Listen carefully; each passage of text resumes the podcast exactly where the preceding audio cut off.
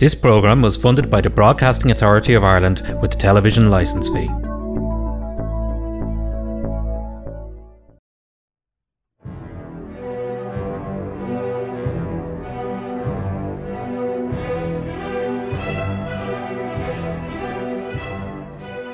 Two households, both alike in dignity, in fair Verona, where we lay our scene.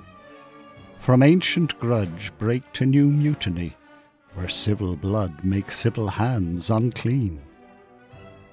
From forth the fatal loins of these two foes, a pair of star-crossed lovers take their life, whose misadventures piteous overthrows do with their death bury their parents' strife.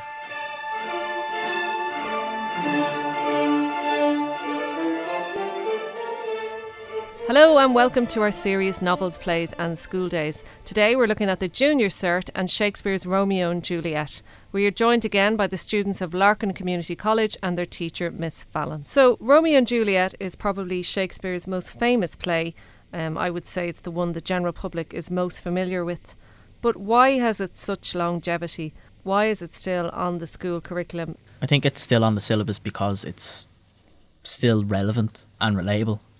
Most teenagers nowadays can relate to what's being portrayed in the story and the line of it. And were you surprised at Juliet's age? I mean, I think she's only like 12 or 13 in the play. That was normal back then, wasn't it? To get married at 13. And once you're like officially a young woman, you can get married and have kids and...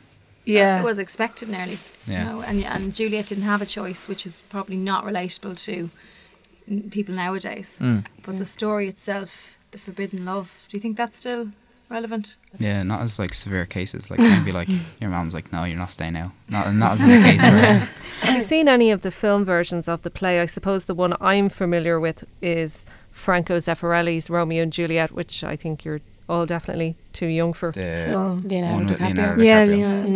Baz Luhrmann's the one that they would have studied. Yeah. Since they portray it in a modern way and like guns are used instead of swords and rapiers, and when you first see it, and there's the way it's shot as well, some parts of it are really weird and it's not like a normal movie, but then when you realise that like he's using different things to interpret other things, that like it took me ages to get used to it, but halfway through the movie it kind of clicks and then you know what's going on. It takes a while though. I think for students they can become confused, because I've often had answers with and then Romeo takes out his gun. You know, it can confuse the students a little bit, but I think it's enjoyable though, the film, isn't it? Yeah, it's enjoyable. And it's good to remember the key scenes. So a lot of the kids, they know of Baz Luhrmann's version and they're like, can we just watch the film, but it's important that you read the play first. You know, what is a director but a storyteller? And I think that it's the storytellers of a particular generation's responsibility to reveal anew those classic texts which have affected or moved us throughout time and throughout the ages, really. The thing I really set out to do was to smash what I like to call kind of club Shakespeare. You have to be a member of the club to understand it. I mean, this man, this 26-year-old writer, wrote this fantastic play so that everybody could understand it, so that everybody could be affected by it. And that's really what we want to do, is bring it back for everybody. People think of Romeo and Juliet being for the young, and it is, of course. But it really speaks, I think, actually to the older generation, because what it is about is that if an older generation hands down its baggage of hatred, if a new generation comes into a world of learnt hate, if an older generation hands down its baggage, its negative baggage, they're going to end up with tragedy. They're going to end up with dead kids. They're going to end up, as a result of that, with innocents being killed and destroyed. And that is an incredibly important message. So, turning our attention to Romeo and Juliet and the type of questions that are asked of students on the Junior Cert, and one of the questions that comes up is in relation to themes. What are the themes in Romeo and Juliet? And obviously love is one of the themes in Romeo and Juliet, but it's a particular type of love. It's tragic love. And what is your interpretation of what tragic love means? It's like setting boundaries on who you want to love, preventing you from loving someone, or you're showing your emotions to that person. Does he use the theme of love to comment on how wrong society, or the bars that society puts on people? Yeah, he uses it as like to show how like the flaws in that time and what was expected of people and how wrong it was. He was using it to show like that there shouldn't be those such boundaries on love, and because the ramifications of that can lead to what happened with Romeo and Juliet. Yeah. So I think it's good that he kind of went against the tide, in the sense that he showed what was wrong in that era and what shouldn't have been happening. And what do you think audiences would have thought of Romeo and Juliet when they went to see it during the time it was written, during Shakespeare's lifetime? Do you think it would have been a shocking narrative to them? Well, when you first see it, it seems a bit ridiculous that someone would do that, and preventing two people to love each other due to just a name. But when you think about it, it's not. If you think about it in different parts of the world, or even in where you are from, it still happens today. Yeah, and throughout the play, what's interesting, or maybe it's reflective of the tragic nature of love in the play, but when Shakespeare writes about love in Romeo and Juliet, he often writes about it in terms of a death, or using the metaphors and imagery of death. So it seems that the two are very much related. Love is constantly referenced as hate, and I suppose it's a fine line between the two.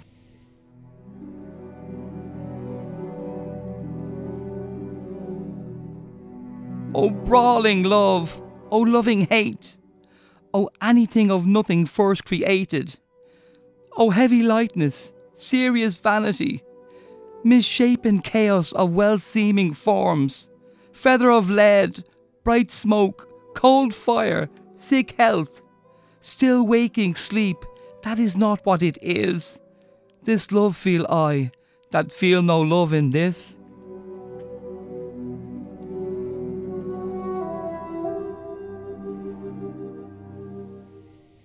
So looking at the questions and how they appear on the Junior Cert around Romeo and Juliet, one of the questions was, from a play you have studied, choose a theme or issue you enjoyed and explain why you enjoyed it.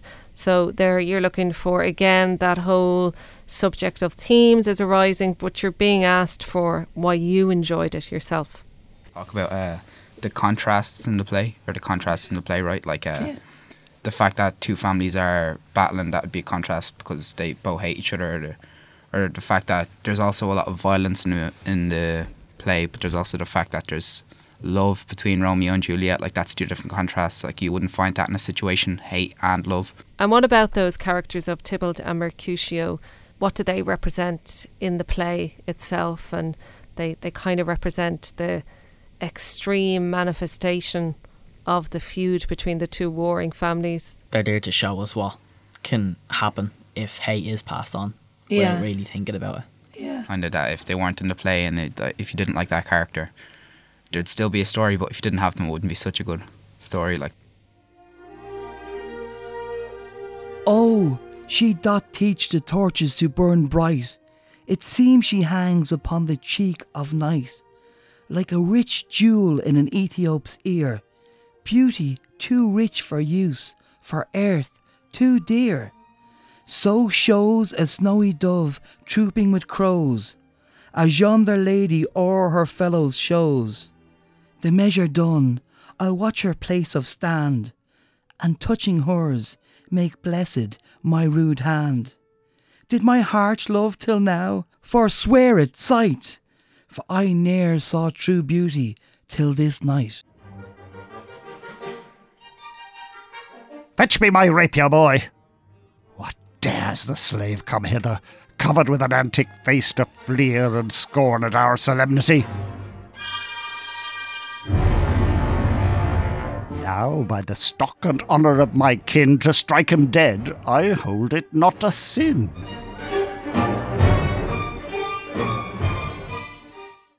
Why does Tybalt constantly fight, and why does Mercutio constantly look for fights? Because they're looking out for Romeo and Juliet. So the love for the two of them causes them, the rest of them, to fight against each other, and ultimately leads to their demise as well. So that's where the love and the hate intermix again.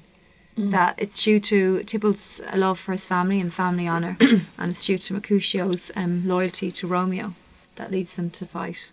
But it's their manner and the way that they're so aggressive and violent towards each other that, I suppose, leads us to... You live by the sword, you die by the sword. More or less, yeah. And from the first moment that Tybalt sees Romeo, he vows that he will kill Romeo. And right there from the start, as Romeo's falling in love with Juliet, Tybalt is vowing to kill him. So again, that whole thing of death and hatred as intertwined with love. And the imagery of love is very important in the play also. And Shakespeare uses particular types of imagery around love, so that when Romeo sees Juliet for the first time or sees her on the balcony, he speaks about her almost in religious terms. He speaks about her almost as if she's a deity or a goddess. He explains her like she's almost as if unreal, like not a real person, like as if she wasn't a real human being, like she's an angel or... Yes, yeah, so she is kind of... Do you think Romeo has a very naive vision of love? Yeah, definitely. He's too young to be thinking like that. He's very impulsive as well. But that's very that's also, you could debate that's very mature for someone of like 15 or 16 to say that, like that's very... Yeah. Well, what myself and Paolo were saying in class is that we have to remember who was he in love with at the start? What's her name? Rosaline. Yeah, so all of a sudden from one woman he goes to another one. So that's very immature. That would be quite immature. He seems to fall in love very easily. He just thinks he's in love. So do you think he actually was in love with Julia, or do you think that he just thought he was? He's in love with the thought of her. Yeah. Was he infatuated with her more so than in love? Or do you think it's more like the things he made up in his head, more like the way he just made he thought of her instead of the way she actually was? Because before he even met her and talked to her, he made up things in his head like, oh, she's eyes like the stars, or she's an angel, or she's so beautiful, but he really never actually talked to her, and he's more infatuated with what he thought in his head she was like. Do you remember Mercutio and Benvolio say, come to the party and examine other beauties, and he said, oh, I couldn't possibly. Because he had his eye on Rosaline. Because he's so in love with Rosaline. Mm. And then the minute he sees Juliet, Beautiful womanizer. Yeah. On the junior cert, what often comes up is character progression. Did the characters in the play progress? Did they change, develop throughout the story? And looking at Romeo's character, do you think his character changed? Did it grow or develop throughout the play? And did you like Romeo's character? Did you like Romeo in the play? I don't think I respected him because he was very impulsive, and he's very impulsive. And how do you think he progressed throughout the play? Did he change for the better? Or? Yeah, you can see how it's kind of like, not a journey, but it's kind of like how it shows how he progressively, his emotions and his feelings and how he kind of overall acts gets darker and darker, where it gets to the point where he actually kills someone.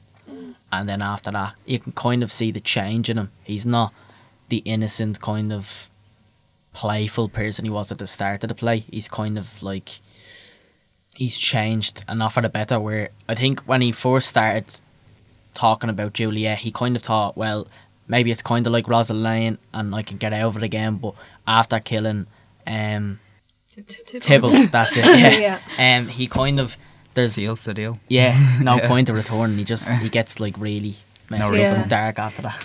And the scene where Romeo is with the friar, he's with Friar Lawrence, and he's kind of freaking out, and Friar Lawrence is saying the sentence that's been handed down to him is not as bad as it could be, but he's not really handling it well. Romeo, is he? He's he's freaking out.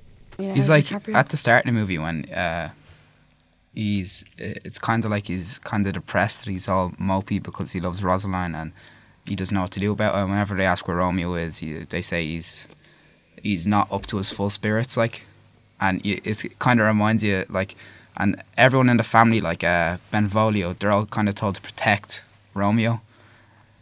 So it's always kind of like he's put as a child, more as like a child's mentality in the play. Like everyone has to look after like their little brother, and like as if he's like the favorite child or something, like, and everyone wants to look after him. And then when he goes through it, he like progressively, you could say, matures, but it's not really mature to go around killing people, I guess. But.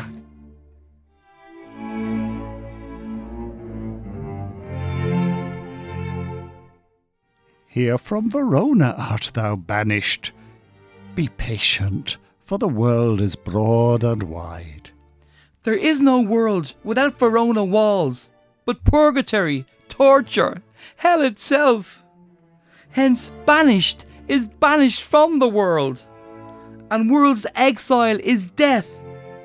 Then banished is debt mistermed, calling dead banished. Thou cuttest my head off with a golden axe, and smilest upon the stroke that murders me. O deadly sin, O rude unthankfulness, thy fault our law calls death. But the kind prince, taking thy part, hath rushed aside the law, and turned that black word death to banishment. This is dear mercy, and thou seest it not. 'Tis torture, and not mercy. Heaven is here, where Juliet lives, and every cat and dog and little mouse, every unworthy thing, live here in heaven, and may look on her. But Romeo may not. Thou fond madman, hear me a little speak. Oh, thou wilt speak again of banishment. I'll give thee armour to keep off that word. Adversity's sweet milk, philosophy to comfort thee, though thou art banished. Yet banished? Hang up philosophy, unless philosophy can make a Juliet. Displant a town, reverse a prince's doom. It helps not, it prevails not. Talk no more. Oh, then I see that madmen have no ears.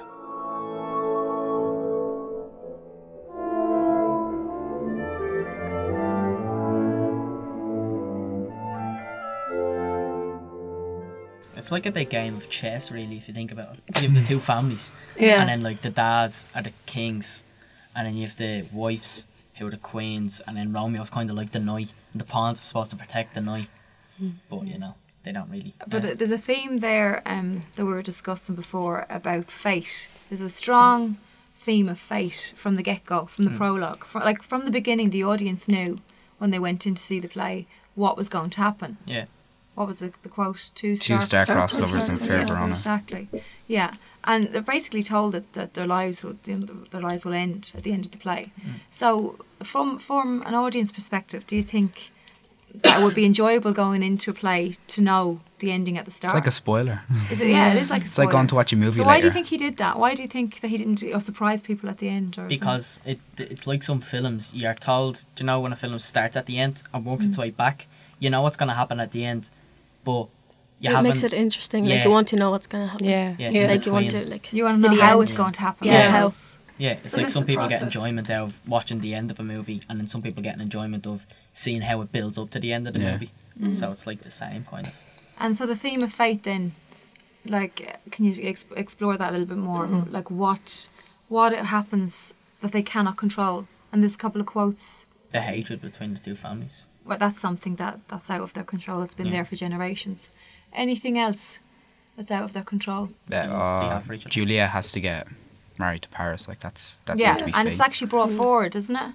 It was meant to be. I think, 3 days after, and it was brought. It was brought forward to the Thursday. Exactly. And she was made marry Paris, which was out of her control. We had a free class a while ago, and we ended up watching the movie again. Yeah, and it's just brilliant because. When you watch it again after like going over the play, you realise how many things, like the way they portray it in the movie, is actually what happened in the play. Like it shows, and they try to show how close Romeo was to getting the news that she's not really dead, that she's just taken a potion and she's basically asleep. And the fact that, you know, Juliet, she wakes up just as he's taken the potion as well. So it's just the whole time as an audience member, you're on the edge of your seat. You get frustrated as well. You're like, oh my God, this is going to happen. So you did a great way of keeping us on the edge of our seats. Does anyone remember how Romeo felt before going to the Capulet ball? He said there was something about that night, like there was something in the stars that was going to happen. In the stars. He had a gut feeling that something was going to happen. Yeah. And for no reason. And then when Juliet's talking to the nurse, she makes a very funny comment as well. Can you remember that? About calling, instead of calling it her marriage bed, she calls it her death bed. As she sleep in a grave, it's a very strange comment to make. It's like they're foreshadowing what's going to happen. At the end. I fear too early, for my mind misgives. Some consequence yet hanging in the stars shall bitterly begin his fearful date, with this night's revels, and expire the term of a despised life closed in my breast by some vile forfeit of untimely death.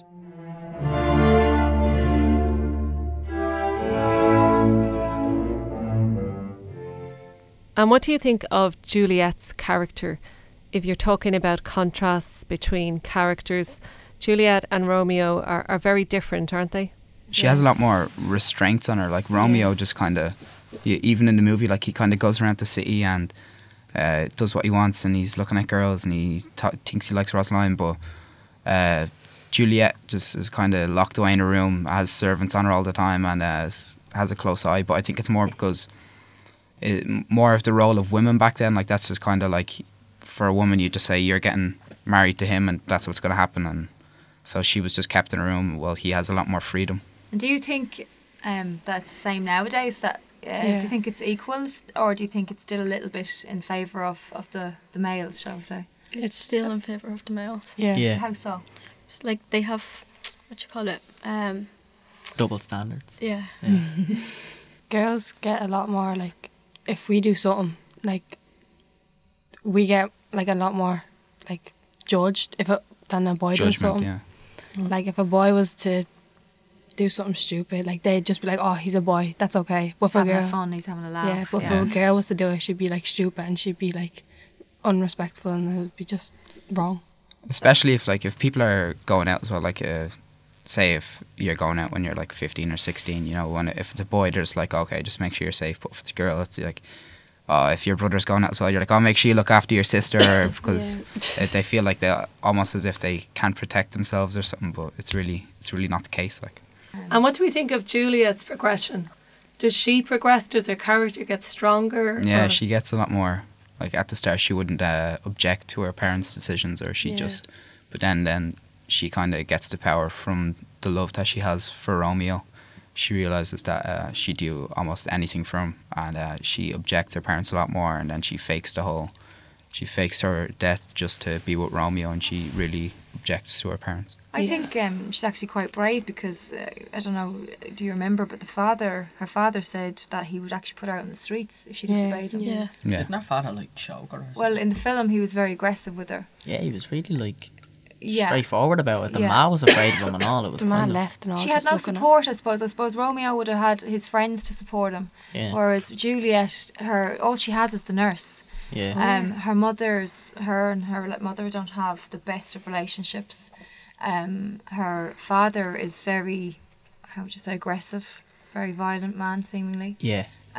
So she actually, in my eyes, I would say she's a lot braver than Romeo, because she has really no one to support her. I think that's why that's probably the most reason she falls in love with Romeo, is because he's the only real kind of respectable man in her life that she can kind of not look up to but rely on and talk to.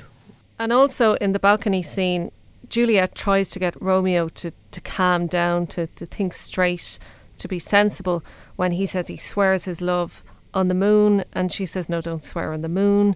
The moon constantly changes, swearing something more constant. And, you know, she has a kind of a wariness. She's more sensible. She kind of more aware of what this match between them would mean. I think they kind of balance each other out. They kind of need each other in a way, because Juliet is locked up and no freedom. And I think Romeo represents this, like, impulsive freedom that she was never used to, and Romeo was kind of used to people going along with him, and because they're supposed to look after him, just basically doing whatever he's saying. But Juliet kind of like stands against that, and she's like, no, don't do that, think of it this way. It's more rational thinking than irrational, so they kind of balance each other out in a way. Another question that comes up over the years is the whole area of key scenes, and in 2014 you're asked, choose a moment from a play you've studied that is, in your viewpoint, a dramatic turning point in the play. Describe what happens and why it's a turning point. I think we done that question after. Yeah, it was when Romeo killed Tybalt. Tybalt, like that's a real point where you realise, even if he no longer loved, it just got real. Juliet, like everything severely, especially since he got exiled, and if they really loved each other, they'd have to risk their lives to continue to love her. And any other key scenes or important scenes in the play, dramatic turning points? What about the balcony scene? This is where the love story begins as such. Obviously, they see each other at the ball, but their first proper conversation. Yeah. That's where they first say to each other as well, deny thy father and refuse thy name. Yeah. What's that mean? Like, they're willing to give up everything just for them. Like. So that's a massive turning point where they're declaring that they will forget their name, which was obviously a huge deal back then, where you come from, your heritage, your patronage, everything. So that was a huge turning point, wasn't it? Yeah.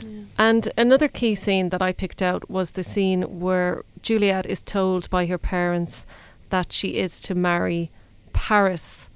And why do you think I picked that out as a key scene?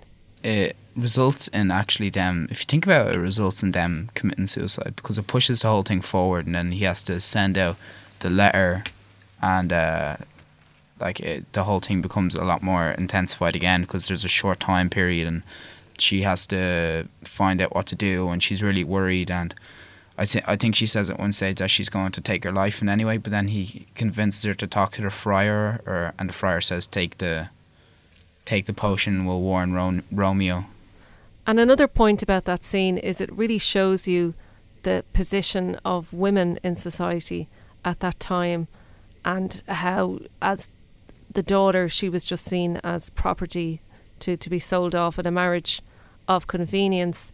And it's also a key scene in the progression of Juliet's character too. Against Sidney and our rebel and yeah. She's a lot more decisive. Yeah. And becomes a little bit more braver, I suppose. Yeah. She was very unsure at the start, with always Romeo pushing forward the relationship, pushing forward the idea of being married. He was a bit pushy, wasn't he? But now we see a turning point. So if you're talking about character development as well, that will be a good... She becomes a lot more independent in herself. Like, she realises that instead of other people making decisions for her, she really... puts the foot down. Yeah, she really puts the foot down. She really risks for Romeo. Yeah. Starts looking after herself. Yeah. And she took that potion. She didn't know what was going to happen to her. You've been listening to Novels, Plays and Schooldays, and today we were talking to the students of Larkin Community College about Shakespeare's Romeo and Juliet. If you'd like to listen to the programme again, it's available on podcast from our website nearfm.ie.